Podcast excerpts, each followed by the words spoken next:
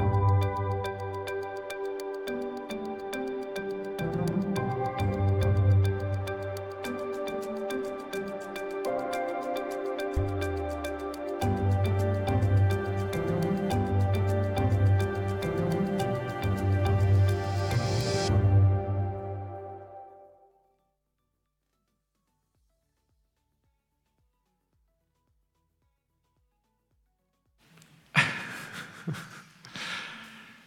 Dobrý den. Vítám všechny, eh, kteří tady vážili cestu do Magenta Experience Centra. Vítám všechny, kteří se na nás díváte přímým přenosem, ať už to jsou knihovny, firmy, coworkingová centra, neziskové organizace. Máme vás rádi, jsme rádi, že jste s námi. Dnešní snídaně se sluší poděkovat všem parťákům, kteří jsou v tom s námi nejvíc. Magentě, která nás tady hostí, takže díky Magenta Experience Center. Klasicky pro vás, kteří se díváte přímým přenosem, tak se vám tam párkrát za ten dnešní přenos zjeví tenhle ten krásný QR kód, ten v podstatě znamená, že to je brána našemu newsletteru sítě Red Button, který se jmenuje Shortcut, aby vám neunikly žádné skvělé akce, jako je třeba Brain and Breakfast, protože jich pořádáme opravdu hodně.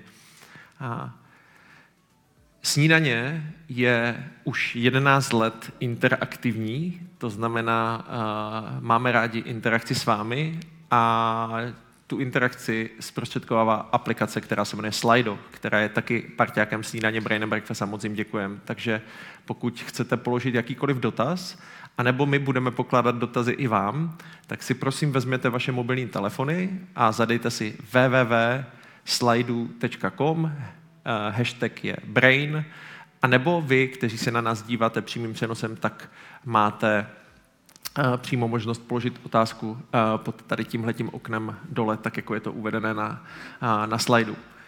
A já už tam dneska dávám první otázku a to je, kdo z vás je dneska na snídaní poprvé. Vyzkoušíme si zkoušku spojení, takže zkuste chviličku hlasovat, aby jsme se podívali. Tak, vidím, že už to tam hezky naskakuje, což je dobře. A ještě dám chviličku času, abyste si opravdu všichni ty mobilní telefony vzali, i Marek. a protože dneska udělám takovou malou a, a, změnu. Chtěl bych se vás zeptat, vy, kteří jste tady, a prosím, opravdu hlasujte, a jestli jste byl nebo byla někdy svědkem nějakého násilí nebo agrese zkuste prosím uh, zahlasovat. Já to tam chviličku nechám uh, a půjdu na další slide. Uh, očividně, když se na to podívám, tak více než 80% lidí se setkali s nějakou formou agrese. A je to téma, které bychom rádi dneska otevřeli, a protože v období pandemie covidu se zvedla míra agrese a domácího násilí o více než 50 To jsou čísla, které vychází z dat neziskových organizací, které se tomuhle tomu tématu věnují.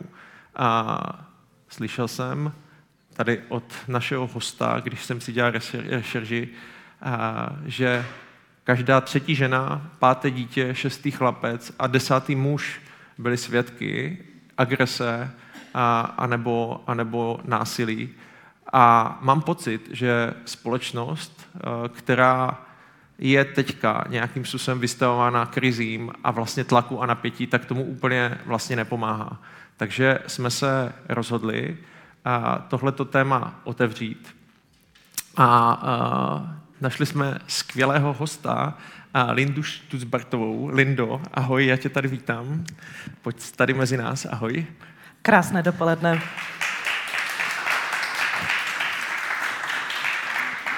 My jsme uh, schválně to slůvko sebeobrana dali pryč, protože, a to se vás vlastně zeptáme, co vám nějakým způsobem tady tohleto slůvko vyvolává, tak já už to nebudu zdržovat. Lindo, tady máš žezlo, máš svoji hodinku a já se strašně těším na tu přednášku. A vy si ji užijte. Děkuju. Tak děkuji za odvedení a děkuji za pozvání. To téma je vysoce aktuální a je vysoce aktuální v těchto dnech. Já jsem moc ráda, že díky Brain and Breakfast se můžeme přihlásit k takzvanému hnutí Orange the World, kdy od 25. listopadu probíhá 16 dnů aktivismu za ukončení násilí na ženách a dívkách. Takže děkuji za to tady promluvit na toto téma a právě v tomto čase. Um, možná mě někteří znáte. Já se ve světě korporací, vzdělávání pohybuju více než dvě desítky let. Začínala jsem ve státní správě, kdy jsem vedla diplomatickou akademii Ministerstva zahraničních věcí. Působila jsem v rodinné ICT firmě Servodata, pak jsem si říkala, chybí mi tam nějaká velká korporace, šla jsem do Škoda Auto, vybrala jsem si tu největší. Výhoda je, když jezdíte z Prahy do Mladé Boleslavy a z Mladé Boleslavy do Prahy, že tím směrem nejsou zácpy. Um, v roce 2013 jsem musela po krátkém působení vo Škoda Auto odejít a to sice z důvodu, že uh, tchyně onemocněla Alzheimovou chorobou a syn mi šel do první třídy. A najednou jsem zjistila, že to slaďování vůbec není tak jednoduché. Jak jsem říkala, bylo to před deseti lety, home office ještě moc neexistovaly, sdílené úvazky a tak dále. Takže já jsem ten příklad té vynucené podnikatelky, kdy vlastně jsem musela jít na volnou nohu. Pomáhala jsem rozjíždět vzdělávací startup Atairu. Eh, hodně jsem se vrátila ke spolupráci s Izraelem, protože původně jsem v Oxfordu vystudovala hebrejštinu a židovská studia a v současné době jsem členka výkonné rady Česko-izraelské smíšené obchodní komory a mám na starosti právě vedení sekce věda, výzkum, inovace. No a to téma sebeobrany nebo konceptu empowerment self-defense si mě našlo právě skrz Izrael. Takže o tom bude ten můj příběh. Ale začneme tím, co vy si představíte pod pojmem sebeobrana. Moc mě to zajímá, protože ne vždycky je toto, o čem já budu mluvit. Tak ať jsme sladěni. Těším se na nějaká slova, hesla.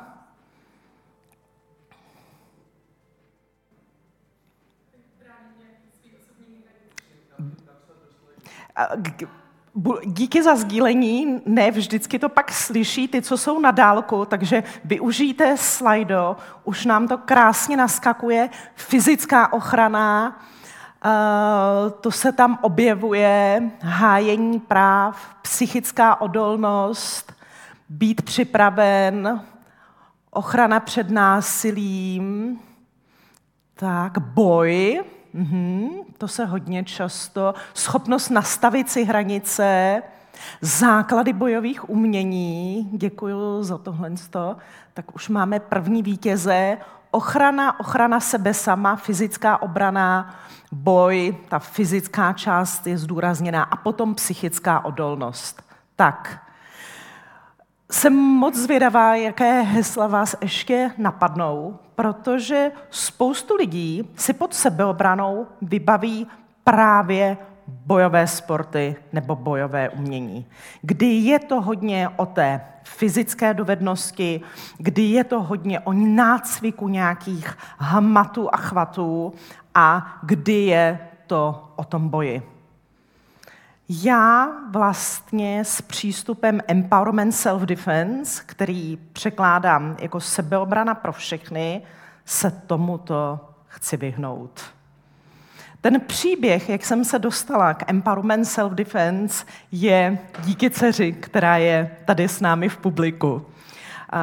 Když ehm, jí bylo 16 let, chystala se na rok na střední škole v zahraničí, konkrétně v Kanadě, a já jako matka jsem si položila otázku, opravdu jsem jí vybavila do života všemi kompetencemi a schopnostmi, včetně toho postavit se za sebe. A zjistila jsem, že právě nějaký ten prvek toho být schopná se ubránit, mi tou výchovou proklouzl. Tak jsme šli a hledali jsme nějaké kurzy sebeobrany, které by ovšem byly přizpůsobeny tomu, že ne vždycky jste sportovní typ, ne vždycky chcete mlátit do terčů, eh, ne vždycky chcete kopat, bojovat na zemi a tak dále. A moc jsme nepochodili. Popravdu jsme si prošli několika kurzy, kdy hned na první hodině říkal, škrk mě, škrk mě, dostaň mě na zem. No, z hlediska nějakého odborníka teď na sebeobranu boj na zemi je asi něco, čemu byste se primárně chtěli vyhnout. Škrcení, já vám nebudu říkat, jestli ano nebo ne, ale chce to nějaké speciální nastavení mysli a možná ne každý je toho schopen.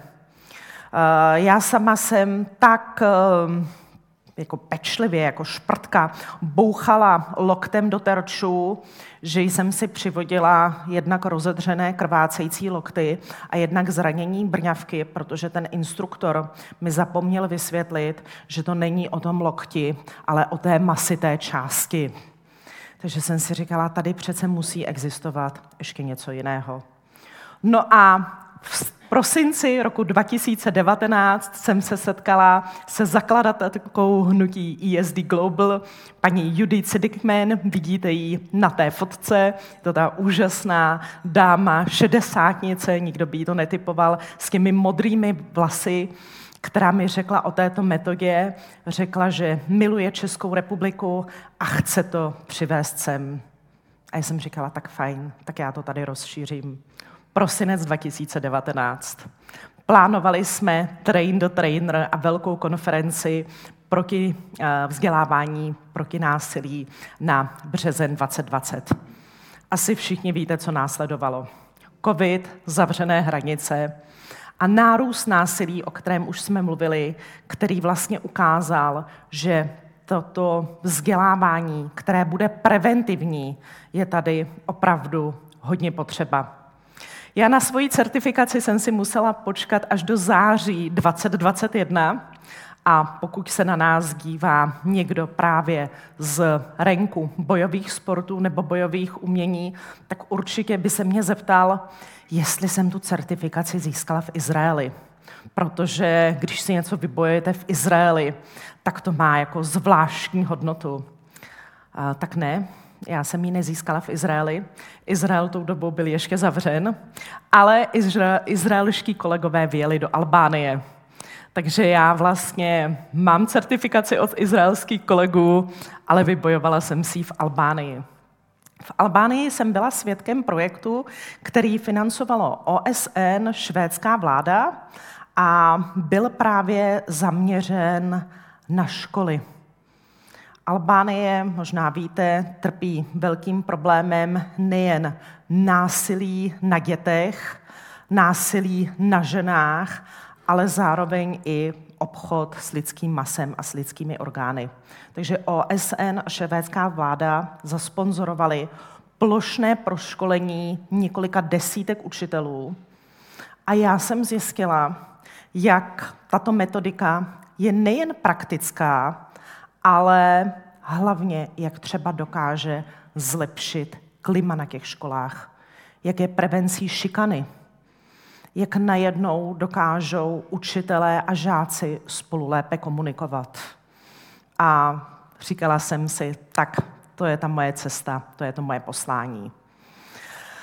Díky um, programu uh, Academy for Women Entrepreneurs od BPV jsem měla možnost to postavit trošičku na biznisové nohy.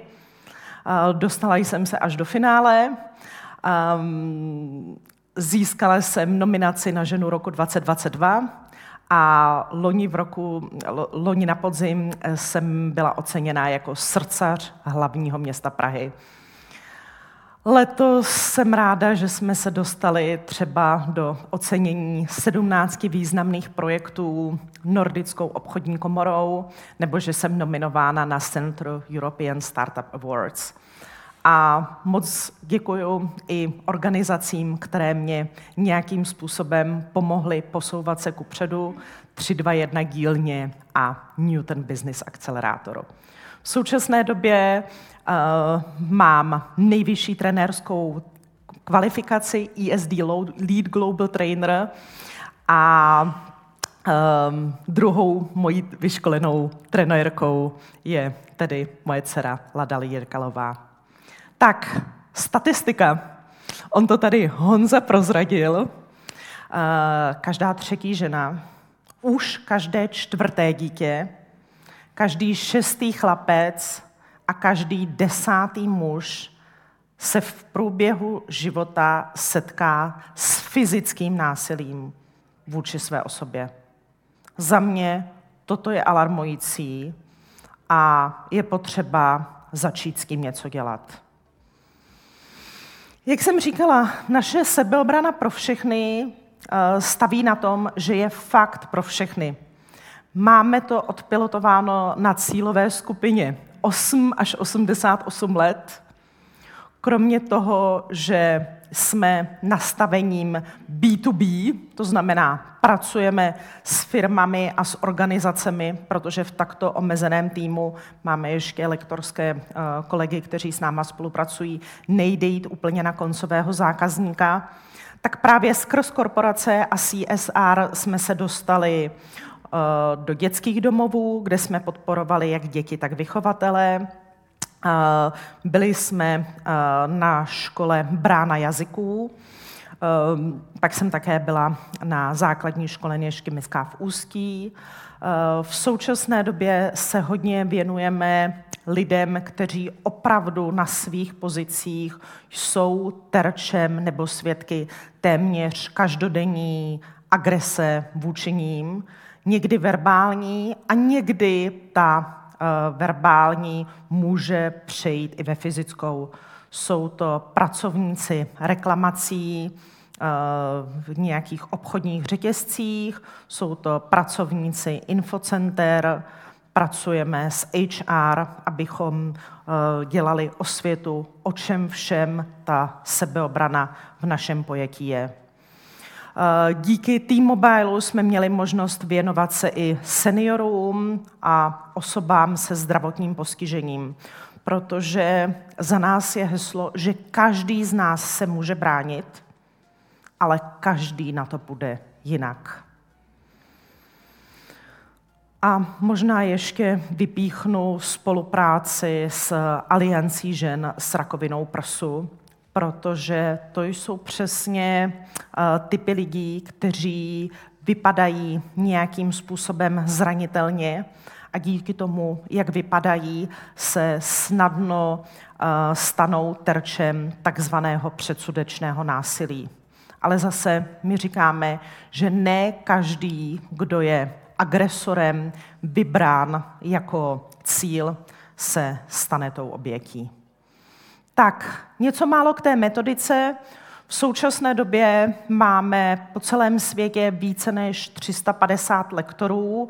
To znamená, pro mě je to neuvěřitelný network, inspirace, know-how těch nejlepších příkladů dobré praxe na všech pěti kontinentech. Jak říkám, eh, je to opravdu pro každého.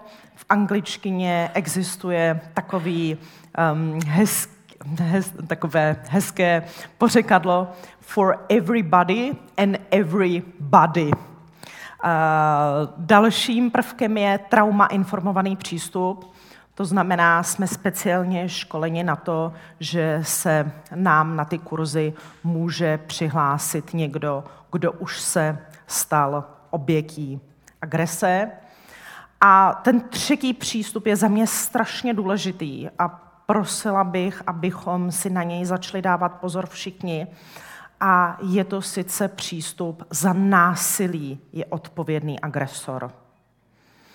Když se podíváme, jak dochází k sekundární viktimizaci, když se podíváme, jak se mluví o obětech, um, proč si tam chodila, co si měla na sobě, nevyprovokovala si to tak trochu náhodou. Um, to, co se dělo při soudním líčení s Dominikem Ferim, opravdu bylo dost hrozné. Podívejme se, jak se mluví o mladých lidech sněhové vločky, které nic nevydrží, přecitlivělí a tak dále. Opravdu se nám potom budou chtít svěřovat s problémy. Podívejme se, jak se mluví o seniorech. To jsou ty hloupí, důvěřiví, všem naletí. Ne, za násilí je zodpovědný agresor, za podvody je zodpovědný podvodník. A takto by to mělo zůstat. Budeme mluvit o pěti principech. Kdybych chtěla, abyste si dnešní snídaně něco odnesli, tak jsou to principy mysli, zakřič, utíkej, bojuj, sdílej. Jak jsem říkala, hodně se pohybuju i na pomezí vědy a biznisu a věřím tomu, že není nic praktičtějšího než dobrá teorie a tu teorii bych s vámi dneska chtěla sdílet. No a už jsem zmiňovala, že vlastně jsou země, kdy, kde tato metodika je součástí výuky na školách. Ať už jsou to Spojené státy, Kanada, Izrael. Kolegyně Bianka Urbanovská v současné době začíná velký projekt na Slovensku, v Belgii a Albánii. Je to jednak prevence šikany a je to také samozřejmě způsob, jak předcházet násilí ve společnosti. Už jsem mluvila o těch pěti principech, takže znova mysli, zakřič, utíkej, bojuj, sdílej. No a protože když to jednou řeknu, tak to možná zapomenete, tak si to pojďme, pojďme si to teď všichni říct na hlas. Takže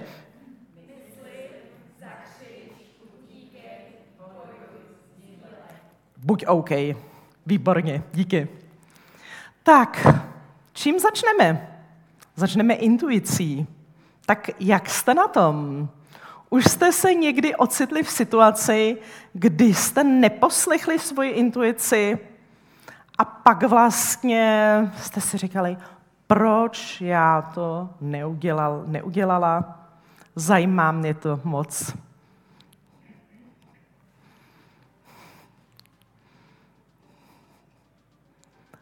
Tak děkuji za upřímnost. Intuice v souvislosti se sebeobranou je hrozně důležitá. Ale ne vždycky ji umíme využít. A když tady máme tenhle ten slide, tak by mne potom zajímalo, teď už na to hlasování nemáme, většinou ženy přiznávají, že my tu intuici máme, ale ne vždycky posloucháme. Snažíme se něco racionalizovat, omlouvat. Říkáme si, kdyby jsme se ozvali, tak ehm, já nevím, nálepka, ty jsi hysterka nebo kráva, ještě patří k těm lepším. Takže já vždycky říkám, eh, je lepší se někdy cítit tak trochu trapně, než kompromitovat své bezpečí. A teď jdeme k těm dalším statistikám. My hodně často, když mluvíme o násilí a říkáme si, čeho se bojíme, tak eh, je ve společnosti zakoření takový mýtus, vyskočí na mě úchylák z křoví. Tady publikum kýve, nevím, jestli kývete i vy v knihovnách a v jiných centrech. No, ta realita poslední výzkum ze Skandinávie ukazuje, že třeba v případě žen je to plných 90% kdy ten agresor je z blízkého okolí, je nám známý. To znamená práce, rodina, po případně škola.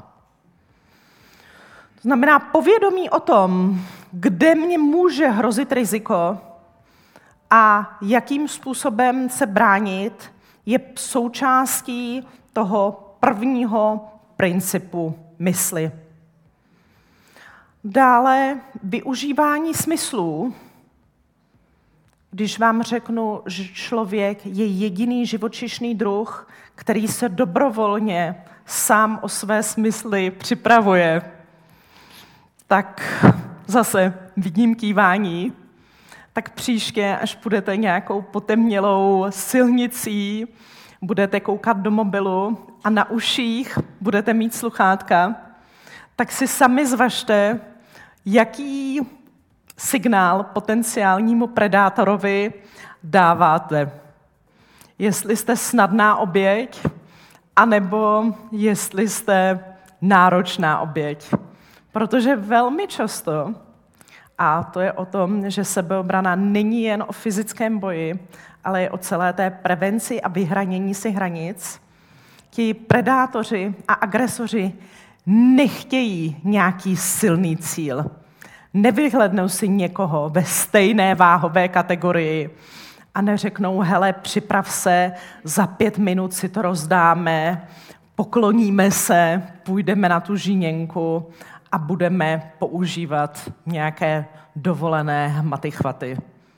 Velmi často tam bude moment překvapení. Velmi často tam bude v případě žen rozdílná váhová kategorie. Ale stále stojím za tím, když my budeme připraveni, tak máme šanci se ubránit.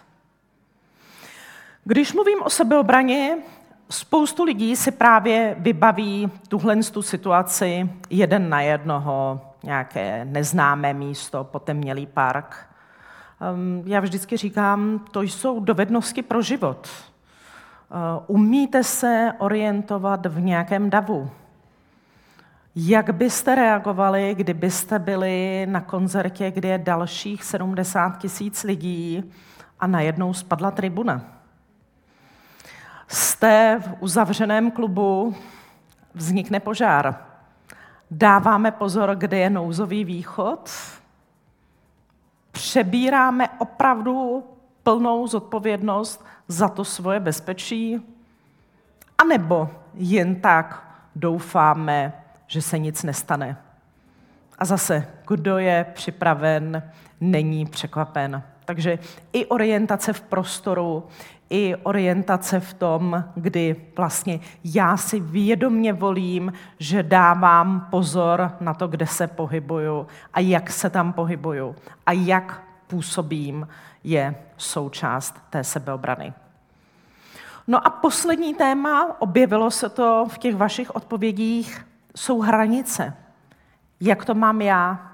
Kde se ještě cítím bezpečně a kde už ne? A je naprosto přirozené si říct, kde to mám já a že je v pořádku, že to mám jinak než ostatní. Že někdy na něco můžu být víc citlivá, kde ostatní by byli v pohodě a jenom se s tím naučit zacházet. Takže vlastně celé toto poznání a sebepoznání patří za nás do sebeobrany, konkrétně pod princip mysli. Princip zakřič. Ono to není jenom o křiku, ale o komunikaci jako takové. Ehm, když jsme u toho partnerského násilí, tak eh, málo kdy to začíná fackou na prvním rande.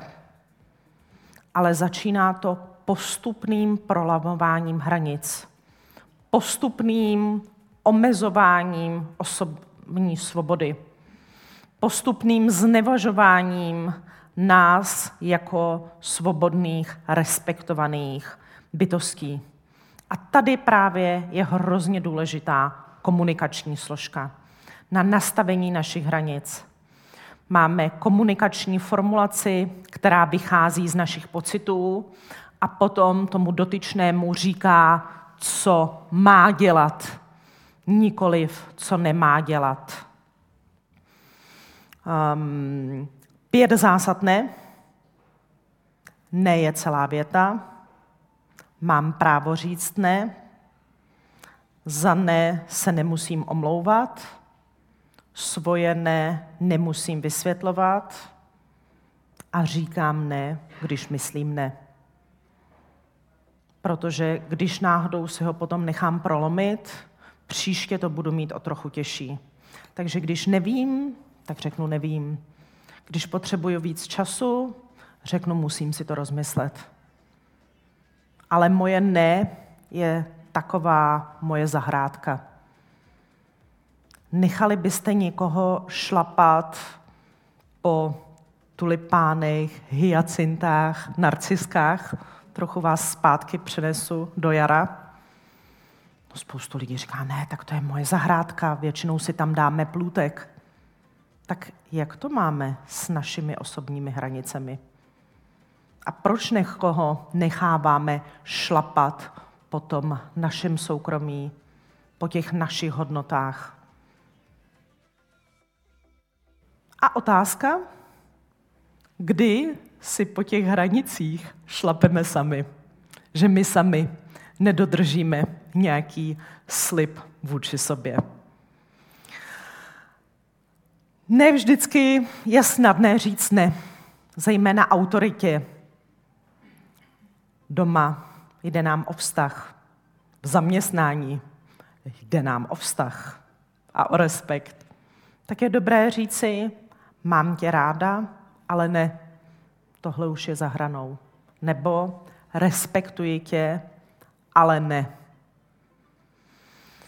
Za mě je vlastně princip zakřič, práce s hlasem, jeden z nejužitečnějších, ale zároveň nejvíce podceňovaných, co se sebeobrany týče.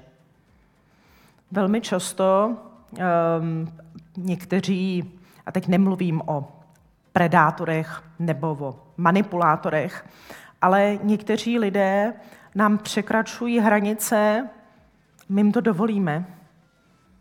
A je to jenom proto, že oni to mají jinak nastavené než my. A zkuste o tom příště vyvolat konverzaci a zjistíte, že vlastně se nic nestane.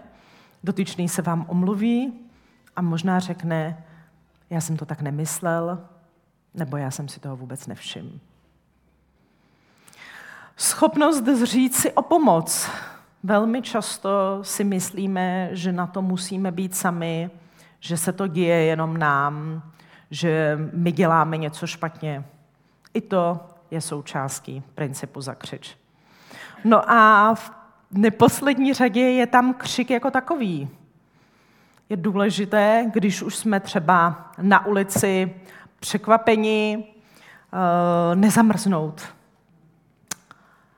Zamrznutí je přirozená stresová reakce vedle útěku a vedle boje. To znamená, nemusíme se na sebe zlobit. Já jako lektorka sebeobrany mám fakt docela dlouhý vedení, ale naučila jsem se řvát. Dcera, která je velmi drobné postavy a nemá vůbec ráda bojové sporty, tak eh, díky tomu, že zpívala v Kínově dětském sboru, tak bez problémů se dostane na hranici zhruba 115 decibelů svým křikem. Nebudeme zkoušet. Já na svých kurzech to měřím a chci, abyste se dostali tak na 105 až 110. Protože ten křik, kromě toho, že vám do těla dává adrenalin, tak také přivolá pozornost okolí. A zároveň ukazuje, že se fakt nestanete snadným terčem. To je rada pro ženy. muži se brání trochu jinak, muže na kurzech společně s mužským kolegou učím víc jako deeskalovat a úplně to nehrotit, protože v případě mužů se často jedná o nějaké edukativní násilí, kdy si vlastně jeden vůči druhému potřebuje vyjasnit něco a vymezit hranice. Takže moje doporučení, naučte se křičet. Velmi často nám totiž vůbec není vlastní, teď zase mluvím o nás jako o ženách, se vůbec ozvat. Je to takové to přesně, když se ozveme, když v tramvaji řekneme, že někdo stojí příliš blízko, možná nás obtěžuje, tak eh, nebudeme za tu skvělou, asertivní, komunikativní, která si hrání, brání hranice. Ale velmi často tam padne několik nepříliš hezkých nadávek. Je to jako u leadershipu. Prostě schopnost postavit se za sebe a být oblíbená se kříží. V tomto případě já vždycky říkám, u mě spravedlnost nehledejte, já se zabývám s bezpečím. Jdeme k třetímu principu. A zase mám pro vás otázku. Čím jste si zpříjemnili ráno? Zajímá mě to zejména od sov, protože takto skvělá akce, ale od osmi pro mne osobně to docela byla výzva.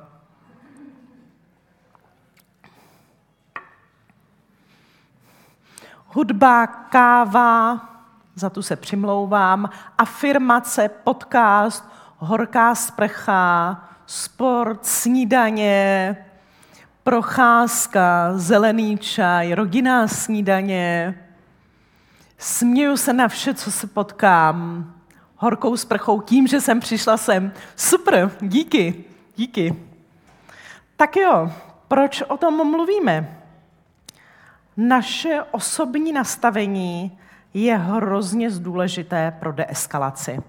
Jsme u třetího principu utíkej, který není jenom o fyzickém útěku, Velmi často, když říkáme mysli zakřič, utíkej, tak se z publika ozve dotaz, já neumím běhat na podpatkách.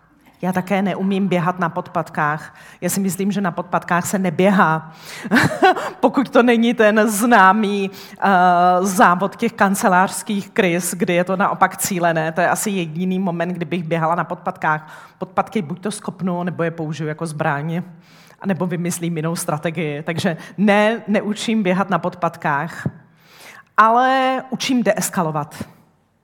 Vyhraná bitva je taková, ke které nedošlo, řekl sám mistr války Suncu.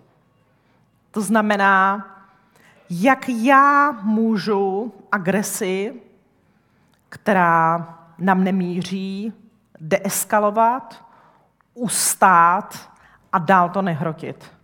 Řekli jsme si, že za násilí a agresi je zodpovědný agresor. To určitě ano. Někdy je v mých schopnostech a kompetencích, že já si volím, zda to ustojím, nebo zda do toho střetu půjdu. To znamená, zamyslete se, jaké máme formy fyzického útěku, ale i psychického útěku. To znamená ukončit konverzaci, říct si o pauzu, Nemusíme poslouchat všechny ty, eh, bych řekla, manipulativní telefonáty a tak dále. V práci, když vidíme, že atmosféra v zasedačce, eh, zejména na zasedání bordu, už začíná být taková, jako že to tam téměř doutná, tak v afektu nikdy nic nevymyslíme. Tady je důležité znát tu stresovou reakci, momentě, kdy mě se mozek dostane do takzvané amygdaly pod stresem, tak jsem schopná akorát bojovat, utéct, anebo teda zamrznout. S těmi, co utečete a zamrznou, s těmi takový problém není, ale vlastně pak jsou ty, kteří bojují. V tu chvíli oni mají doslova pocit, že jim jde o život protože mozek nerozezňává mezi um, domělým nebezpečím a mezi reálným nebezpečím. Takže vy jste pro ně ten šavlozubý tygr, který je chce rozsápat a to fakt jako není prostředí na konstruktivní dialog. A věta, uklidněte se, ještě teda moc lidí nesklidnila. Takže je strašně důležité vlastně znát tu stresovou reakci, co to udělá s okolím, ale také, co to udělá se mnou. Protože víme, že nemoce eh, a emoce mají velkou spojitost, emoce se rychle šíří a velmi často to, že je někdo pod stresem, my začínáme vnímat na té tělesné úrovni. A pak máme doslova pár sekund, jestli se do té hry necháme vtahnout, anebo jestli to ustojíme. A tam právě to pozitivní naladění, to, že ta kotva je v nás, je hrozně důležitá. Uh, loni jsem se setkala s americkým expertem na sebeobranu a ptala jsem se ho, co by teda doporučoval lidem, kteří nechtějí chodit cvičit, nechtějí chodit do něčeho bouchat, ale v současné době si potřebují zvýšit pocit bezpečí. A on jim řekl, hm, tak ať víc spí, budou víc v klidu. A myslím si, že vlastně jako v kontextu vánočního období, kdy se to na nás bude valit, je tahle rada velmi, velmi užitečná. No a poslední věc k principu utíkej, než se dostaneme k principu bojuj. Pojďme si říct, za co má smysl bojovat a za co ne. Zase, vy si bojujte za co chcete. Já mám pocit, že bojovat je potřeba v momentě, kdy jde o zdraví a o život. Nevyplácí se bojovat o kabelku, o peněženku, o mobil, z mého pohledu ne. Vyplácí se třeba naučit se, jakým způsobem tomu dotyčnému toto dát, abych získala čas, mohla utéct, mohla uh, to jít nahlásit a tak dále. Takže tolik vlastně k principu utíkají. Třeba tady toto ponaučení, za co má smysl bojovat a za co ne, je hodně důležité uh, prodiskutovat uh, jednak se seniory a jednak s adolescenty, aby vlastně tam ty emoce nepřevážely nad rozumem. Princip bojuj. Tak jak jsem říkala, ta sebeobrana je opravdu pro každého, takže učíme jednoduché fyzické techniky. Úder hrotem dlaně. Tady mám uh, sebou lapu, kdyby si to potom někdo chtěl vyzkoušet. Um, učíme jednoduché kopy, tak abyste se moc nedestabilizovali. Při boji zblízka přichází krav maga, zobák. Uh, a doufáme, že vlastně díky tomu, že použijete předtím princip mysli, zakřič a utíkej, tak k tomu fyzickému boji nedojde. Na druhou stranu, proč je vhodné tyto některé snadné fyzické techniky znát? Výzkumy ukazují, že to, že já tyto techniky znám, tak pomáhá při deeskalaci. Co je také důležité, je si uvědomit, a mluvila jsem o tom na začátku, že nejsme v říši bojových sportů a bojových umění. To znamená, jakýmkoliv způsobem od sebe agresora dostanete, získáte čas, vyváznete, utíkáte pro pomoc, utíkáte pro bezpečí, fakt vám nebudu říkat, tohle je hezká technika, tady je dobrý úder lokte, tady trošku vytoč pánev a tak dále. Ono se totiž ukazuje a dávají mi zapravdu i moji kolegové z Krav Maga, že znova, když se dostanu eh, do toho stresu, tak jsem na úrovni zhruba dvou až tříletého dítěte v období vzdoru. Tam vlastně nic kreativního nevymyslím a pokud to nemám dobře zažité, tak si na nějaké ty techniky složité, které nejsou eh, ve mně v souladu, ani nespomenu. To znamená, vycházíme z facek, vycházíme z kopů a zároveň si opravdu stojíme za tím, že bránit se může každý. No a ten princip využíváme silné části vlastního těla vůči slabým nebo snadno zranitelným částem těla agresora. Takže um, hrot dlaně, loket, ale ta masitá část, ne ta kost, stejně je tak jako koleno, ta část nad kolenem, pata, No ty slabé části, tam, kde to bolí mě, to pravděpodobně bude bolet i oponenta. Takže obličej, krk, rozkrok, ale pozor, nevždy je vhodné do rozkroku mířit jako na první úder a potom holeň, eh, když jsme byli u těch podpatků, tak takový jako podpatek na nárt je taky hezká zbraň a hezká technika. Tak, jsme u principu sdílej, ten poslední, tak já se vás zeptám, jestli umíte naslouchat.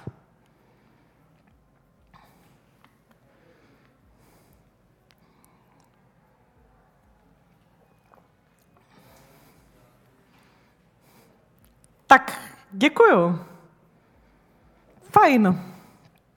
Tak Mám radost, že mám takto vzorné publikum.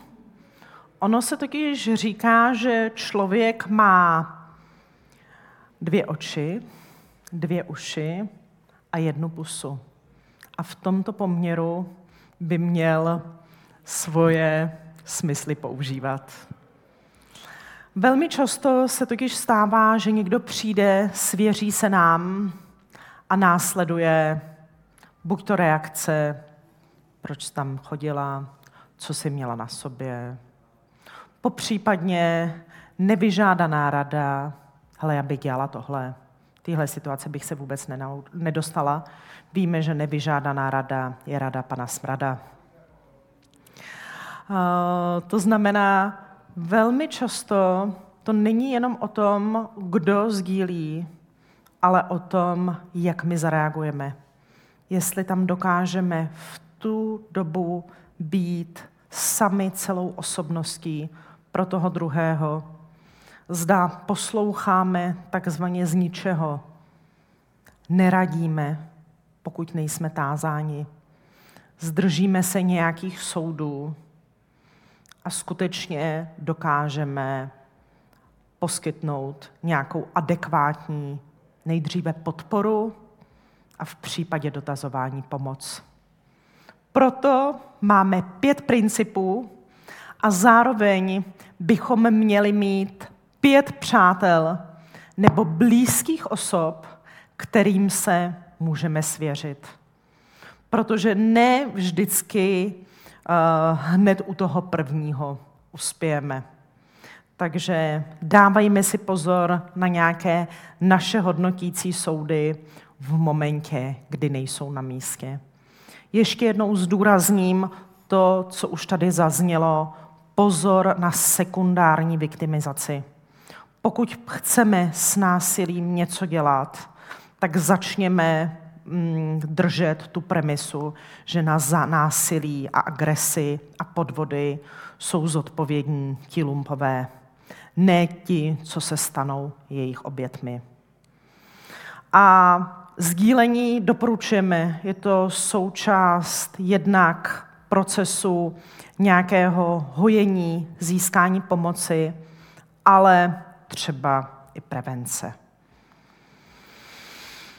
Tak, co jsem si pro vás připravila pro korporátní prostředí, co by se vám mohlo hodit?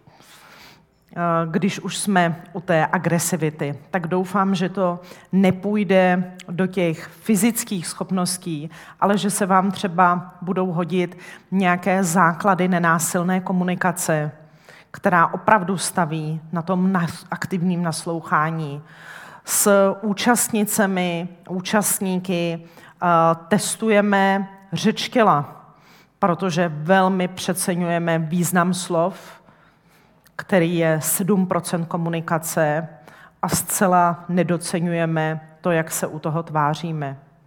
Spoustu žen, ale i adolescentů, když je jim něco nepříjemné, něco mají odmítnout, tak se u toho usmívají. Smích je totiž přirozená reakce na rozmělnění stresu. Na druhou stranu je dobré, aby si toho byl dotyčný, dotyčná vědom, vědoma, protože ono to pak klade, jakoby, nebo vysílá zcela jiný signál. Takže je důležité si nějaké ty komunikační formulace vyzkoušet i v kruhu s neznámými lidmi a dostat zpětnou vazbu, jak vlastně já sama při té komunikaci působím. Hlas. Ženám pod stresem jde hlas nahoru. Dobrý den! Takže jsme takové nepříjemné paní učitelky. A nebo naopak téměř ze sebe nedvydáme hlásku. Začneme šeptat, jde to do toho zamrznutí. To znamená znova naučit se řvát. Super je jezdit v autě a zpívat si písničky nebo v té sprše. Protože spoustu zase žen mi říká, ne, já si to na kurzu zkoušet nebudu, jak bych vypadala, to je trapný. Ale já to jinak, jinak dám.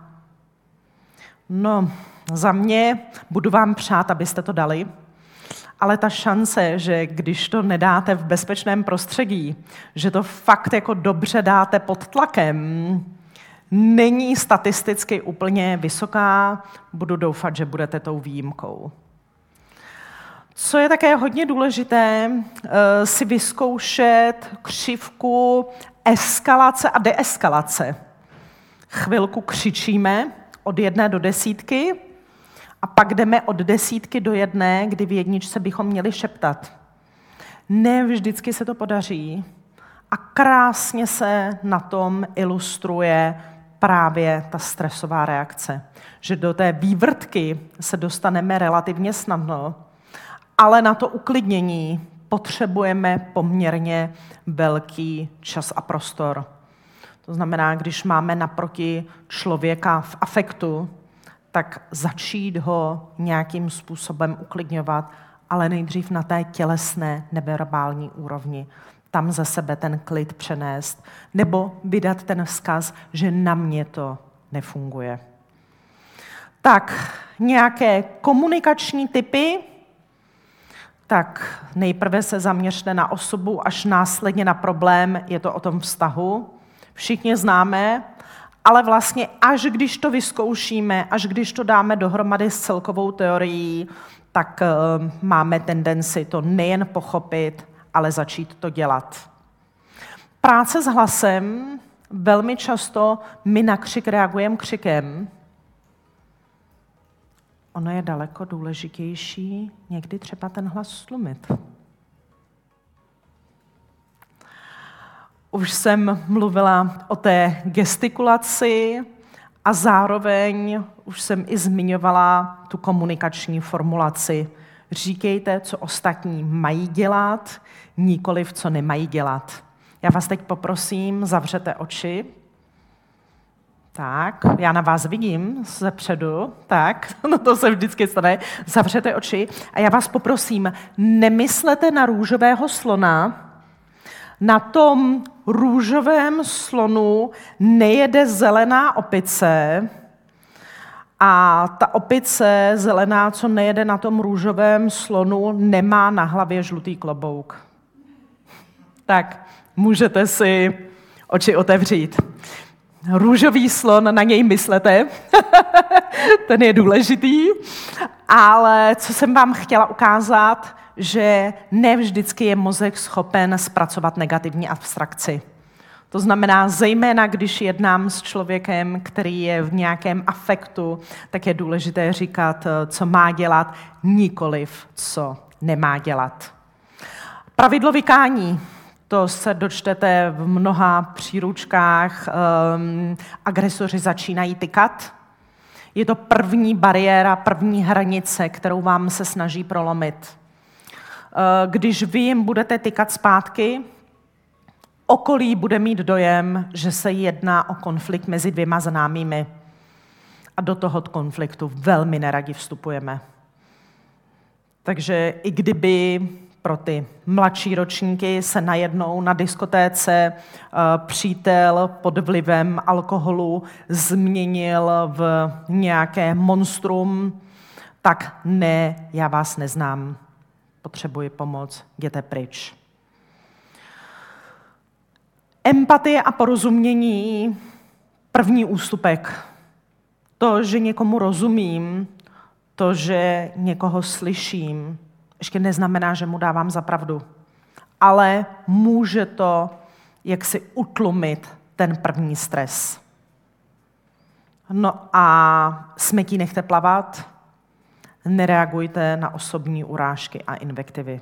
Jak jsem říkala, je velký rozdíl mezi spravedlností a bezpečím. A zejména noviny v poslední době nás zásobují tím, jak nějaká zbytečná bitka o košík, o parkovací místo eh, končily opravdu jako zlým fyzickým kontaktem. Tak, možná jak pracujeme, Máte tam ukázku z našeho jednoho školení. Jak už jsem říkala, skrz CSR uh, pracujeme i uh, s rizikovými skupinami, nabízíme team building, nabízíme workshop matky a dcery a otcové a synové, protože jsem říkala, že ženy půjdou na sebeobranu jinak a muži také jinak. Uh, nabízíme workshopy pro školy a workshopy pro skupiny ohrožené předsudečním násilím.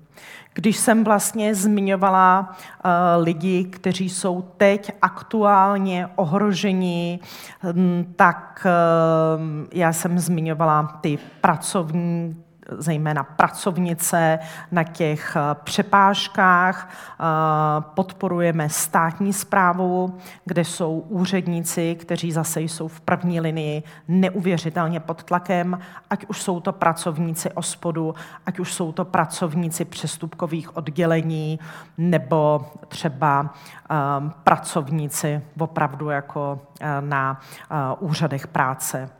Ehm, a protože si myslíme, že vlastně um, sebeobrana je i o tom, abychom se um, při tom cítili bezpečně, tak v nějakém omezeném množství jsme schopni poskytnout i lekce jeden na jednoho, jeden na dva. Takhle třeba dcera pracovala s chlapcem, který je v pěstounské péči a je postižen eh, vývojovou fází. Eh, to znamená, jeho mentální věk je jiný než jeho vývojový věk. Eh, jeho nejistota se velmi často projevovala agresivitou a díky tomu, že jsme mu vysvětlili některé principy, něco si zažil a naučili jsme ho dýchat, tak najednou vlastně um, nám pěstounka volala, že je jako proměněný. Tak, k našemu projektu jsem ráda, že se nám podařilo uh, znásobit počet lidí, které se nám podařilo proškolit a počet absolventů. A protože sdílení je jeden z principů, tak vlastně v příštím roce bychom chtěli víc šlápnout do technologií, ať už ve formě VR a nebo X-learningu, tak abychom tuto prevenci mohli šířit pro lidi nejen z korporátního prostředí, ale mohli jsme se zaměřit opravdu na ty, co jsou nějakým způsobem ohroženi. To znamená na adolescenty, na seniory, Další dvě skupiny, které hodně podpoř, potřebují podpořit, jsou všichni lidé, kteří jsou z takzvaného hospitality industry, to znamená restaurace, hotely, tam vlastně registrujeme enormní nárůst násilí a stejně tak jako sektor zdravotnictví. Násilí vůči zdravotníkům, záchranářům, to je něco, um, co je takovým jako smutným odrazem současné společnosti. A chtěla bych do Čech přivíst opět další Train the Trainer skupinu. Teď nabídka. Mluvila jsem o technologiích, takže ve spolupráci s izraelskou firmou MyPower App Máme 16 dnů aktivismu proti násilí na dívkách a ženách, tak 16 účastnicím snídaně nabízí možnost testování izraelské aplikace MyPower App, což je takový jako coach v mobilu. Napište mi prosím e-mail linda.studzbartova.cz Já vás propojím s izraelským kolegou, který vám dá přístupy. Takže ať o technologiích jenom nemluvíme, ale jako poděkování, že jste se dneska účastnili, toto je za mne nabídka. No a to partnerství, kdyby vás naše plány ohledně X-learningu a VR oslovily, tak určitě budeme rádi za tipy.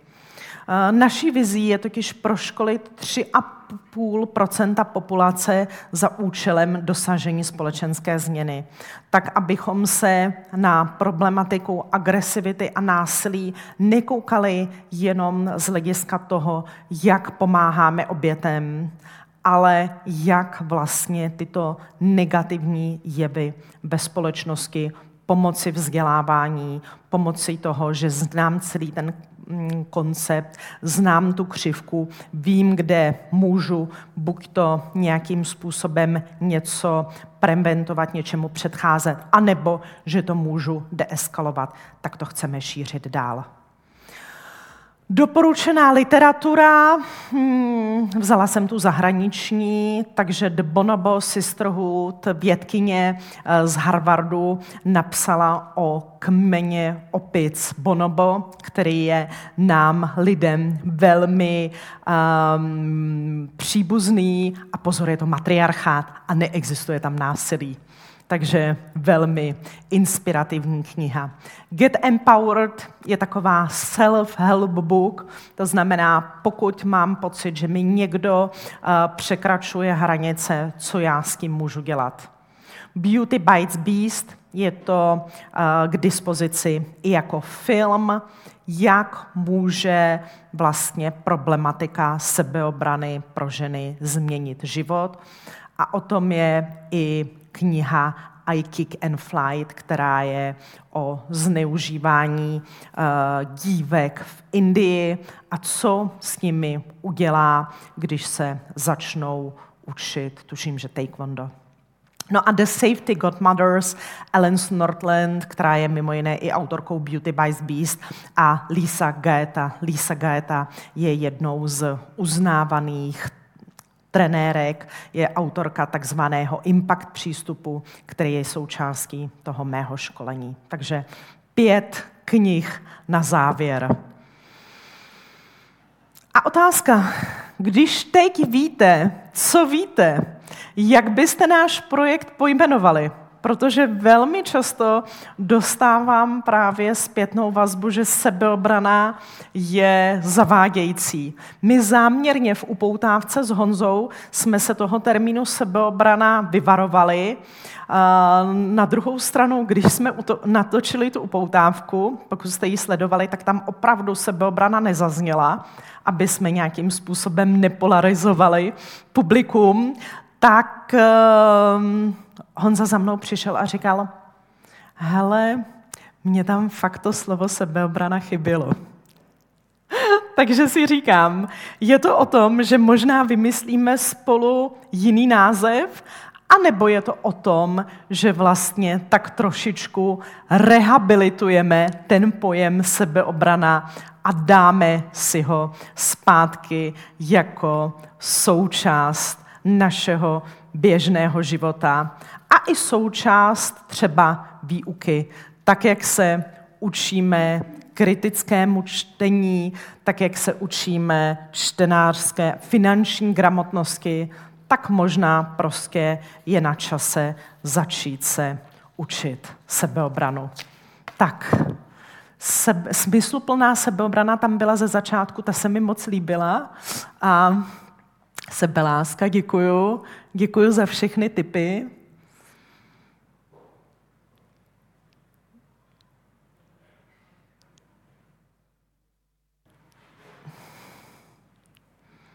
ještě vás nechám psát. Poprosím Ladu, aby to pak vyfotila, ať se nám dobré nápady nestratí.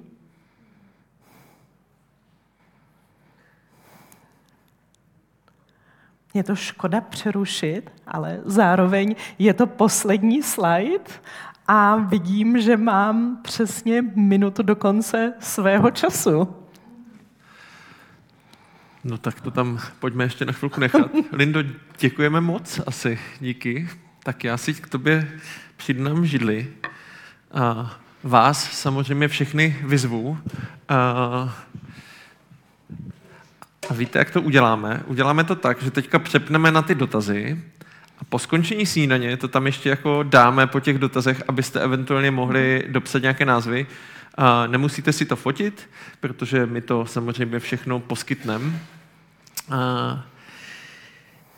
Já tě ještě nechám teďka chvilku povídat, protože mám takové téma, které my jsme spolu taky diskutovali a vlastně v té přednášce nezaznělo. Mám pocit, že jsme se teďka vlastně a moc krásně a moc ti děkuji za řadu typů a triků, dostali do toho fyzického světa. Mm-hmm. A my jsme si ale povídali o tom, že hodně, hodně agrese a násilí se děje i ve tom světě virtuálním, na sociálních sítích a tak dále. Myslíš, že by si mohla uh, něco říct o tom, jak třeba tyhle ty principy mm-hmm. použít i tam a jestli jsou taky platné? Mm-hmm. Děkuju. Tak uh, princip mysli vědět, jaké typy násilí hrozí. Jo? Typy toho, že prostě teď v na, ve vánočním období nám budou přicházet SMSky, že nám někdo poslal balíček, ale nedoplatil, eh, že jsme ztratili platební kartu, takže banka nám volá, že pro jistotu by nám zablokovala účet, potřebuje naše údaje a eh, nejlépe to ještě odkliknout a autorizovat v počítači. To znamená vlastně zase zpátky prevence vědět, co mi hrozí. Že už to pravděpodobně nebude ten energošmejt, ten letěl loni, ale že predátoři, manipulátoři a agresoři jsou čím dál tím víc, um, bych řekla, vynalézavější. Um, princip zakřič, ohradit se hlasem. To znamená, ne, nemám zájem, velmi funguje věta, mám své informační zdroje to tak jako rozhodí. Jo? Oni jedou podle nějakého skriptu, kdy správně byste měli třikrát říct ano a věta má smem své informační zdroje eh, je fakt jako super, zkuste ji. Eh, další věta, která pomáhá, pošlete mi informace e-mailem a mít speciální jeden e-mail. Ještě nikdy se mi nestalo, že bych o té skvělé nabídce, kterou slyším po telefonu, si mohla jako fakt potom jako něco přečíst. Do toho, do toho ty lidi nejdou. Uh, takže máme princip zakřič, prostě použít svůj hlas. Utíkej, prostě já to nemusím poslouchat. Já ten telefon prostě můžu říct, nemám zájem, děkuji, nashledanou, vyřekte mě z databáze. Jo fakt jako ty manipulátoři, nemám čas, jenom chviličku, uh, nemám peníze. Je ono to vlastně je zdarma a platíte až potom. Jo, prostě zpátky říct ne, zavěsit bojuj, tak už jsme si říkali, postavte se za sebe, když náhodou si nejste jistý, vy sami zavolejte do té banky, vy sami zajděte na pobočku. Jo, tyhle ty konverzace si myslím, že zejména teď bychom třeba měli mít i s rodiči, jo, jako kteří jsou, dejme tomu, jako ta starší generace, ne vždycky jako připraveni na to, co se kolem nich děje um, pravidlo, co nechci si o sobě přečíst v novinách, nebo co nechci, aby vyselo na billboardu, tak prostě nepouštím do virtuálního světa. Já jsem fakt jako překvapená, kolik lidí sdílí um, jako nejen fotky a intimní fotky a tak dále, ale opravdu jako kolik lidí napíše někam v důvěře ten třímístný proužek na té kreditní kartě, který fakt jako by měl zůstat jenom jim. To znamená uvědomit si, co všechno bych opravdu sdílet neměla, anebo abych věděla, že na druhé straně je ten, s kým hovořím. To znamená, já zavolám do banky, ne, že banka je tak hodná a volá mě, protože prostě uh, já si to nemůžu ověřit. Jo? Takové to známé za tím profilem uh, té 14-leté holky, která s mojí dcerou chce mít přátelství, má hezkou profilovku. Fakt není 14-letá holka, nebo může být, ale pojďme předpokládat, že ne. Takže tady znova zpátky vzít, jak si tu svoji bezpečnost do svých rukou, vzdělávat se a vzít svoji i zodpovědnost za to. Já jsem třeba byla překvapená, kolik lidí přistoupilo na tu hru, že si vytvořilo Barbie profil nebo Ken profil. No, z hlediska odborníků na kyberbezpečnost jako odklikli souhlas se vším možným. Mm-hmm. To samé teď neustále kolují takové ty hoaxy, že si na Facebook napíšu nedávám Facebooku souhlas um, a tak dále a tak dále. No tak to samozřejmě jako mm, takhle lehce se z toho nevy, nevyviním. A zpátky ta zodpovědnost je na mě. Mm-hmm. Já ti děkuji. A, pardon, a poslední věc, a strašně důležité, proto jsem mluvila o té sekundární viktimizaci, je, když na to ty lidi kliknou, stane se to. Um, stalo se to jednou i mému manželovi, a to je fakt jako IT odborník, že jsme čekali nějaký balíček, on něco odklik a zrovna to jako nebyl ten správný balíček. Jo ať se ty lidi nestydí o tom mluvit. Jo. Ať teda začnou potom pátrat co nejdřív. Tam je potom zpátky ten stud, tak jsem něco pokazil, tak já se to budu snažit ututlat a zase zpátky. Tady za tyhle ty podvody můžou ty šmejdi, co to dělají. No, uh je to téma, které eh, tady tyhle ty skemy a podvody a tak dál, je téma, které bude eh, podle mě sílit. Uh, už máme v roke, pro rok 2024 sbíráme témata, toto bude jedno z nich. Uh, bavíme se o situaci, kdy vám reálně zavolá někdo z vašich blízkých a svým hlasem řekne, pošli mi peníze, tohle to se prostě a jednoduše bude dít. A taková jednoduchá rada, která třeba uh, od těch odborníků, se kterými se bavím a připravuju tu přednášku, je, uh, že budete mít klíčové slovo, prostě skryté mm-hmm. slovo, které si řeknete, že opravdu ten člověk je to on. Možná nám to teďka připadá děsivé, ale uh, bude se to dít a bude se to dít čím dál častěji. Uh, takže uh, je to téma, které uh, bude hodně sílit. Já tady možná navážu mm-hmm. na Otu, který se ptá, chybělo mi v přednášce propojení s hrubnoucí společností. Proč? Tak.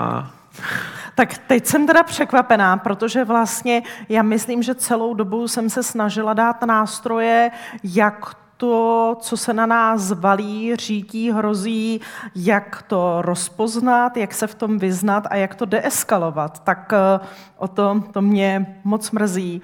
Ta hrubnoucí společnost za mě je to něco, co já neovlivním. Eh, je to stejné, jako když jsem se vás ptala, jak jste si zpříjemnili den a to, co jsem viděla a jsem moc ráda, že jsem to četla, to byly věci, co já sama jsem mohla udělat. Eh, já si nemůžu zpříjemnit den tím, že eh, vidím sluníčko, nebo může to pro mě být příjemné, ale je to absolutně mimo kontrolu. Eh, to, že vlastně nějaká agresivita narůstá, ať už v důsledku covidu, války na Ukrajině, války v Izraeli, ekonomické krize, to je realita a proto narůstají ty statistiky. Eh, co zároveň vidíme, že objektivně my jsme se nikdy jako lidstvo, jako západní společnost neměli v realitě líp. My jsme spíš nastavení na ty těžké časy, eh, než, než na ty lepší. Ale nějak špatně to snášíme. Vidíme velkou míru poškozování u mladých, vidíme velkou, velké riziko uh, sebevražd v západní společnosti a vidíme riziko násilných trestných činů. A za mě ty dvě věci, co můžeme udělat, je vědět, kde nám to riziko hrozí, vědět, jak mu předcházet v té první části, jak komunikovat svoje potřeby. Když já komunikuju svoje potřeby, pravděpodobně se nestanu terčem šikany, terčem partnerského násilí, protože to nenechám dojít tak daleko, ani terčem nějakého mobbingu, bossingu v práci. A zároveň vědět, kdy mi stojí za to to deeskalovat, kdy mi stojí za to to ustát, kdy mi stojí za to v tu chvíli prostě prioritizovat to bezpečí, ať už na komunikační úrovni nebo na neverbální úrovni, protože prostě jít v tu chvíli do konfliktu by k ničemu nevedlo. A pak třeba to řešit systémově. Takže tady asi zpátky těch pět principů pro každodenní život a snad už je to teď jasnější. Já bych možná, a je, je super, že to vlastně o to takhle zvedl, jo? protože my jsme, mm-hmm. když jsme koncipovali mm-hmm. s Lindou tu snídani, tak ten úvod, mm-hmm. každá třetí žena, každé teda mm-hmm. čtvrté dítě, každý pátý chlapec mm-hmm. a tak dál, už samo o sobě je podle mě ten úvod mm-hmm. do toho, že to není úplně něco, co, uh, mm-hmm. s, jako, jako, co je tady prostě mm-hmm. a jednoduše s náma. A my bychom tady mohli pustit nějaké záběry třeba mm, zprávy nebo něco, nebo bychom si mohli podívat na nějaký, uh-huh. jakýkoliv feed média a tam uvidíte tu jednu vlastně věc za druhou. To znamená, že uh, spíš jsme chtěli tu snídaní točit do pozitivna a jakým uh-huh. způsobem s tím pracovat, než si dokazovat to, že to tak opravdu je. Ale uh-huh. pokud uh, někdo žije v té bublince, kdy se to neděje, no tak jako to je super přece. To je vlastně jako kdyby dobrý, to je dobrý uh-huh. start. Uh, a, já, a já pak říkám, neděje se to, a nebo o tom jenom nevíme. Být. Protože potom, když vlastně jakoby máme ty diskuze v tom našem okolí, tak ty, ty statistiky nelž, nelžou. Jo, ale třeba zejména u žen v partnerském násilí, u seniorů, kteří jsou zase terčem násilí, tak jako to není něco, čím by se člověk chtěl chlubit. Uh, Lindo, uh, Petr Melichar se ptá, dobrý den Lindo, neznámý násilník versus známé okolí, 15% versus 85%. Z, z jakých zdrojů statistika vychází, prosím? Um, je to u žen a jsou to statistiky, ty skandinávské, vám, vám můžu dohledat, tam to bylo 90-10, mm-hmm. tady vlastně máme statistiky konsentu, statistiky pod svícnem, uh, statistiky in justice a tohle. Je to, je, to, je to tak. Uh, nem, nemůže se stát, uh, že když člověk zamrzne, není schopen zakřičet, co potom? Uh, já už jsem říkala, že to zamrznutí je běžný jev. Uh-huh. Jo. Vlastně je to evoluční reakce na stres a nezlobte se za to na sebe. Já se za to na sebe taky nezlobím, protože díky tomu my jsme přežili. Když jsme byli v savaně, uh, pobíhal tam šavlozubý tygr, já jsem zůstala klidně stát a soused se pohnul, tak ten soused byl ta svačina a ty moje klidné geny se propsaly až do mě. Zpátky do dnešní doby řídí se na mě auto, asi je lepší jako ucuknout nebo vlastně jako dál nepřecházet, než si říkat, hmm, podle loga je to Citroën nebo Peugeot, dvě světla, přibližují se, jakou asi jede rychlostí. No v městě je 50, to znamená brzná dráha kdybychom to takhle jako tím racionálním mozkem vys, vyhodnocovali, tak už tady nejsme. To znamená vlastně jako přijmout to, jako tu reakci, ale pak třeba za mě uh, naučit se řvát, naučit se slovo dost, stop, vědět, jakým způsobem si tam mám dát ty ruce. To znamená mít tohle jako nějakou naučenou věc, která mě takzvaně zpátky nahodí. A za mě ten křik hodně pomáhá. Já křičím pořád, když jsem překvapená. Mně přijde vlastně uh, zajímavé, když teďka o tom mluvíme. Uh, u nás ve škole naše děti přich, přicházejí se slůvkem nepříjemné. Mm-hmm. Je to nepříjemné. Mm-hmm. A, vlastně, a mně se líbí to gesto. Vlastně přes, to je přes, super. Přes, tam mají tu hranici wow. a vlastně to ty děti v té mm-hmm. škole jako učí ty mm-hmm. hranice si nastavovat. Mm-hmm. To znamená, není to o tom, a, a třeba oproti mě, kdy jsme to měli, a já jsem už tady kdysi sdílel v Ostravě mm-hmm. na Fifejdách, to nebylo zrovna jako, a, jak to říct, přátelské prostředí, když se člověk řekl nepříjemné, že se jako mm-hmm. něco stalo. Ale vlastně nebyli jsme ti chlapáci, tak mu to vrať nebo něco, mm-hmm. ale prostě jako deeskaluj tu mm-hmm. věc. Jo? A tady mhm. tohle to je jedna z věcí, mm-hmm. která hrozně moc pomáhá. Jenom chci tím říct, že vlastně nejsme úplně naučení uh, vlastně si ty hranice nějakým způsobem vymezovat mm-hmm. a spíš jsme naučení, hele, ty jsi to nechal líbit, jak to, že se nebránil, tohle to tamhle to. Mm-hmm. A to jako, když třeba si vezmu z pozice muže, když jdu se svojí rodinou a někdo vlastně uh, může se jevit, že by nějakým způsobem mm-hmm. ji ohrozil, tak vždycky se to někde ve mě vzadu bije, hele, ty ale jako si zklamal, protože prostě nejsi mm-hmm. dostatečný chlapák, neuměl se postarat mm-hmm. o tu rodinu mm-hmm. a tak mhm. dále, tak dále. A je třeba si tohle dát z té hlavy prostě a jednoduše pryč. Vzít nohy na ramena, sklopit obličej, sebrat děti, přejít na, druhý, na, druhý, na, na druhou část cesty a tak dále. No. Tak eh, vlastně si schrnul princip zakřič, to znamená vyhraň se hlasem a princip utíkej, což samozřejmě jako je daleko efektivnější, proto ten bojuje až čtvrtý. Hmm. Je to naše přirozená reakce, že bychom mu tam ukázali, vytmavili, ale přesně v momentě, kdy mám za sebou děti a tohle, co je pro mě víc spravedlnost a nebo to bezpečí. Co se týče té školy, já jsem moc ráda, že se to takhle děti učí, ne všude, protože je to zase zpátky k tomu, že za svoji bezpečnost jsme si zodpovědní sami.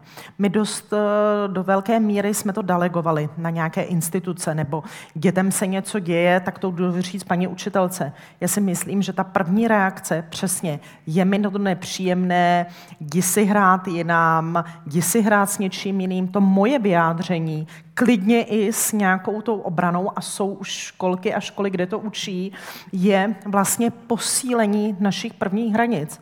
Protože když vlastně já se vším budu běhat za paní učitelkou a ani to tomu dotyčnému neřeknu, no tak ne vždycky třeba tam ta paní učitelka je.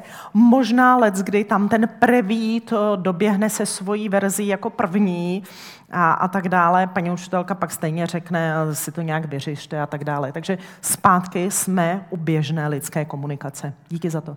Uh o těch školách a dětech je tady víc dotazů, tak já to mm-hmm. zkusím tak nějak uh, pojmout. Uh, dobrý den, Lindo, jak pracovat s šestiletým dítětem, které ve škole čelí vyhrožování, když tohle uh, neuděláš, uškrtím tě, tatínek ho chce naučit prát, já to nechci. Uh, zase další dotazy tady. Od kolika let je dobré vzít své dítě na váš kurz? Mm-hmm. Uh, je tady, že prostě, že by se lidi nebo děti tady tohle to bylo úžasné, kdyby se to učili na školách a tak dále. Tak dále. Zkusme u tohohle toho trošku zůstat. Mm-hmm. Tak jak už jsem říkala, máme ty výzkumy, um, máme ty výzkumy ze zahraničí, že to opravdu pomáhá, že je to jednak prevence šikany a jednak to také zlepšuje klima. Že i učitelé potom říkají, my se nebavím, my se nebojíme s dětmi otevírat tak těžší témata, my víme, jak jim naslouchat, aniž bychom třeba jim řekli, hele, tam jste vůbec neměli chodit, um, protože třeba neměli, ale v tu chvíli, kdy to sdílí, to nepomáhá. Uh, já mám 1.12. setkání s vládní zmocníkyní pro lidská práva, kdy to budeme diskutovat, takže Klaru. mi držte... Zdravíme, takže, takže mi držte palce, opravdu bych to do škol chtěla dostat. My jsme říkali těch 8 let, uh, protože vlastně už potřebujeme trošičku někdy i abstraktnější vnímání. Mm-hmm. Na druhou stranu u toho šestiletého eh, dítěte je mi to velmi líto, můžeme to zkusit přesně na kurzu mm, matka dítě, otec mm, dítě. Mm, děje, děje se to. Prostě ta agresivita se z rodin přenáší uh, na ty děti. Um, je to prostě fakt jako šílené, ale zase zpátky, co dokážu si představit, že naučíme některé techniky slovní, takový to vymezování si hranic, vymezování, komu říct o pomoc, jak získat kamarády. Velmi často vlastně tito jedinci, kteří jsou um, terčem šikany, ale i terčem agrese.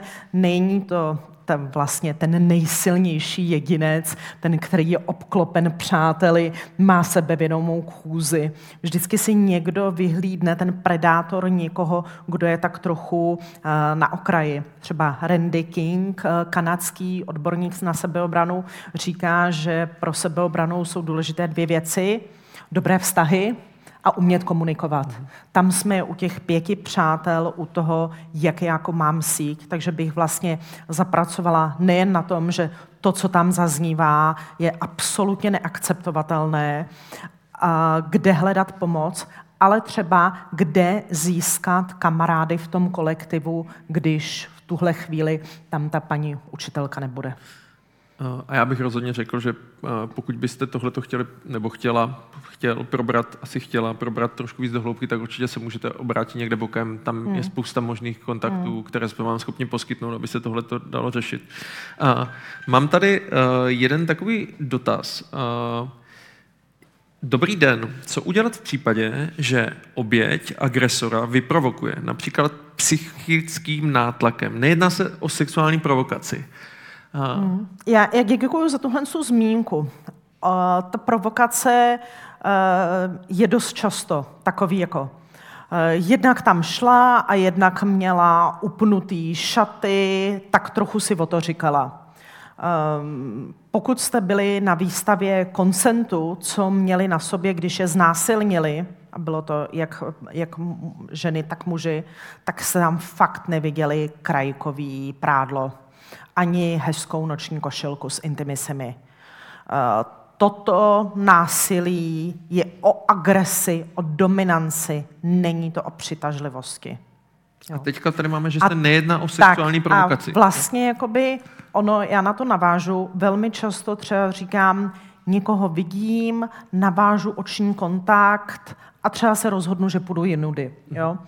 A už je dotaz, tím, že navážu oční kontakt, ho vyprovokuju. Žádný výzkum nepotvrzuje, že vlastně navážu oční kontakt a on si řekne, oh, ta se na mě dívá, tak teď už do toho. Vlastně ten mechanismus, ten člověk byl rozhodnutý udělat to předtím a hledal na tu vhodnou záminku. Já bych tady velmi odlišovala příčinu a následek. Nemám dost informací, takže mě kontaktujte, protože tady vlastně uh, to um, zní jednak za mě sekundární viktimizací, nějakou manipulací a taky psychickým uh, násilím. To je právě to, no, že no. Já, bych, já bych řekl, že v momentě, kdy už existuje nějaký psychický nátlak, hmm. tak to už je samo o sobě hmm. ten projev té, toho násilí a té hmm. agrese. Jo? Takže tak. tam je potom, hmm. zase je to vlastně no. hrozně moc těžké, je to vždycky nějaký případ, hmm. případu, je třeba to řešit konkrétně. Hmm. Já ještě se tady zeptám, je nej, jak nejlépe reagovat na písemné agresivní urážky nebo nálepky. Asi se zase dostáváme do toho, hmm. do toho světa těch hmm. sociálních sítí. Hmm. Hmm. Záleží. Znám toho člověka, neznám toho člověka, můžu ho blokovat, je tam něco věcného, hrozí mi z toho něco jiného, jedná se o stalking. Jo? Určitě doporučuju blokovat, blokovat, blokovat. To je první pravidlo. Pravidlo utíkej. To další, vlastně zjistit, jestli vůbec je vhodné s tím člověkem vést konverzaci. Já někdy, když třeba jako ze studijních důvodů sleduju nějaká vlákna na sociálních sítích, tak si říkám, proč to ty lidi dělají. Jako, opravdu si myslíme, že se tam vede věcná konverzace. Děkuju za, za, za vrtění hlavou. Jo. Je to takové, kam dávám energii. Um, prostě už existují i postihy za stalking a tak dále. To znamená, budu to hlásit, je někdo, kdo by mi v tom mohl pomoct a tohle. Je to v začátku a nevždy je to jednoduchý. No, já bych to tady pro dnešek ukončil. Takže, uh, Lindo, já ti moc děkuji za tvoje povídání. Díky moc.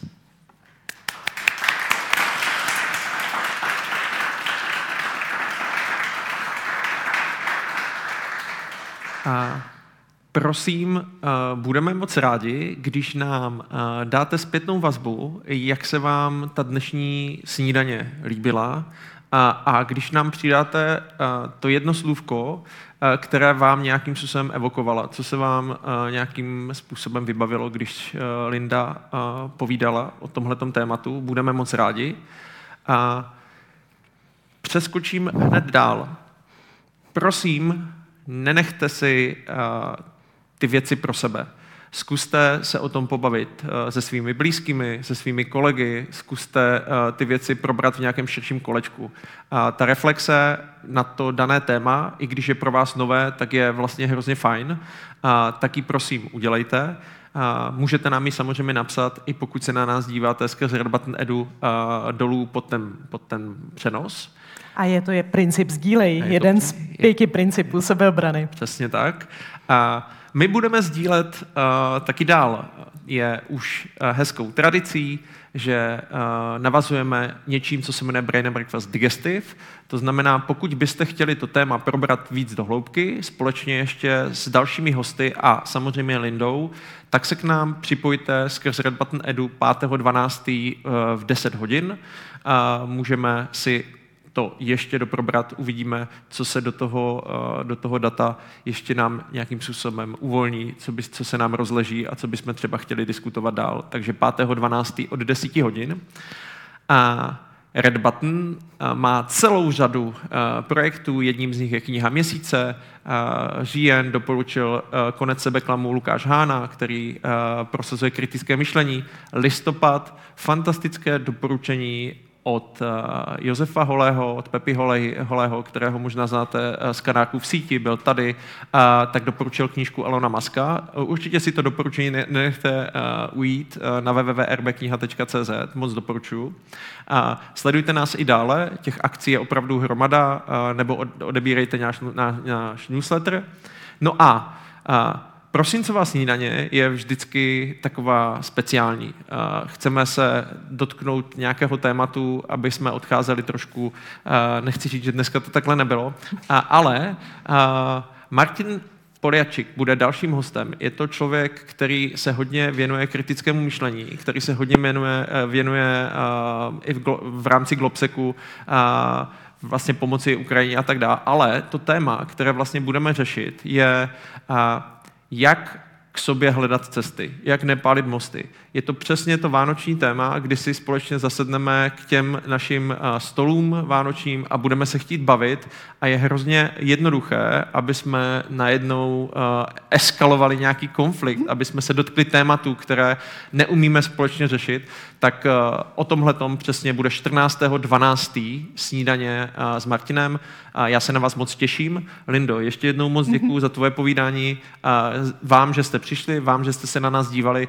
Užijte si zbytek dne, mějte se krásně, díky. Naschledanou a ahoj. Bezpečné dny. Ahoj.